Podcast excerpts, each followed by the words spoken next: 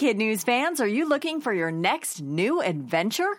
There's a brand new podcast out now we think you and your family are going to love. It's called Mysteries About True Histories. Here's a preview. From the creators of Who Smarted, Starglow Media, comes a podcast full of mystery, adventure, time travel, and riddles. and secret math. Get ready to listen, laugh, and learn with Mysteries About True Histories every Thursday on Apple Podcasts or wherever you listen to podcasts. Good morning and welcome to Kid News. I'm Tori. It's Thursday, August 27th, 2020. And we begin with the sporting world saying no to racism in a way it's never done before. Last night, in response to what appears to be another case of police treating someone differently because of the color of their skin, NBA players boycotted all three of their playoff games. The hardcore protest began with the Milwaukee Bucks, who refused to leave their locker room for a matchup with the Orlando Magic. An hour later, the NBA announced the other two playoff games had officially been postponed. The idea then jumped to baseball, where the Brewers, Reds, Padres, Mariners, and potentially others agreed that they too would sit out the evening. At the heart of the issue is a confrontation 29 year old Jacob Blake had with police in the town of Kenosha, Wisconsin on Sunday. An interaction that left Mr. Blake hospitalized, reignited the conversation about race, and led to several nights of rioting.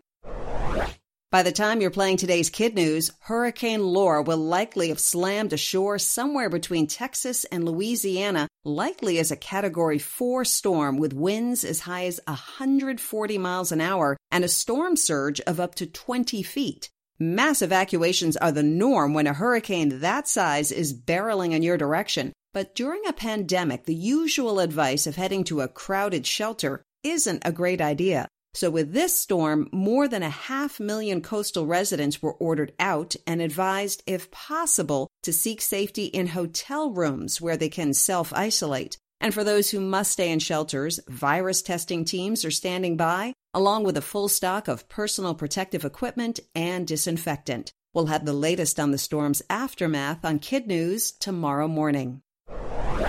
World famous climate activist Greta Thunberg is back at school this week after taking a gap year. During her time off, the 17 year old Swede traveled extensively, warning about the dangers of global warming and urging politicians to do more to protect the planet. She rose to fame for her Friday for Future protests, which she started on her own two years ago outside the Parliament building in Stockholm. They grew to mass rallies around the world, but have since had to stop due to the pandemic. The teen is excited to return to a normal life. She posted a picture of herself on social media with a backpack and a bike saying, It feels so great to finally be back in school again. Meanwhile, schools in a different part of the world are facing a setback. South Korea was once looked up to as an example of success in keeping the coronavirus at bay. Schools have been open all summer there with few problems, but in the last two weeks, at least 150 students and over 40 staff have tested positive. So this week, most of the schools in the densely populated capital city of Seoul and the surrounding area have had to close down and move all classes back online, at least until mid September. Health officials say the country is on the brink of a nationwide outbreak and have called on all people to stay home and limit travel. Smokey the Bear used to say only you can prevent forest fires, but what if Smokey had some high tech help? A team of scientists at Michigan State University has developed a remote forest fire detector and alarm system powered only by the movement of trees in the wind. Believed to be the first of its kind, the device is the size of a soup can and costs just $20 to make. Traditional fire detection methods, satellite monitoring, ground patrols, and watchtowers are expensive and inefficient. The wind powered devices could have both carbon monoxide and temperature sensors and could be a big help in getting a jump on detecting any potentially dangerous fires burning in the wilderness. The scientists hope to do a field test soon. That's it for Kid News. We'd like to welcome all our new listeners at the start of the new school year. And if you'd like to make a tax deductible donation to support this podcast through our fiscal sponsor, Independent Arts and Media, just go to our website, www.kidnews.org. Now, the Kid News Quiz. Who has returned to school this week after taking a gap year to talk about climate change?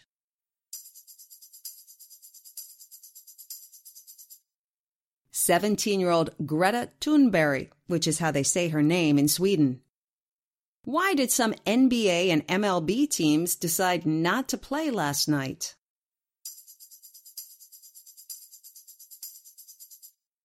To protest the police treatment of Jacob Blake. How many people have been told to evacuate the Texas Louisiana coast because of Hurricane Laura?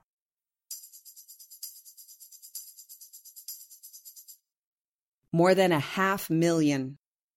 What powers a small device that can help detect forest fires?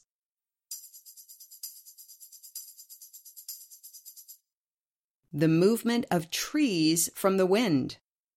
And one for the road. It's not easy being a cow in the African plains of Botswana with plenty of hungry lions roaming around. But some conservationists have found a very cheap and effective way to protect cattle. Simply paint eyes on the cow's butts. Putting what looks like an eyeball on either side of the tail kind of looks like a face. Lions are ambush hunters. They creep up on their prey using the element of surprise. Some observant farmers noticed if the lions feel like they've been spotted, even by fake eyeballs, they'll give up and walk away. An initial experiment showed good results, and further testing is being done this summer.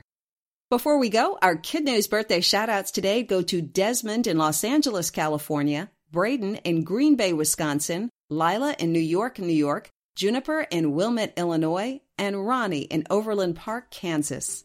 Thanks so much for listening. We hope you tune in for more kid news tomorrow morning.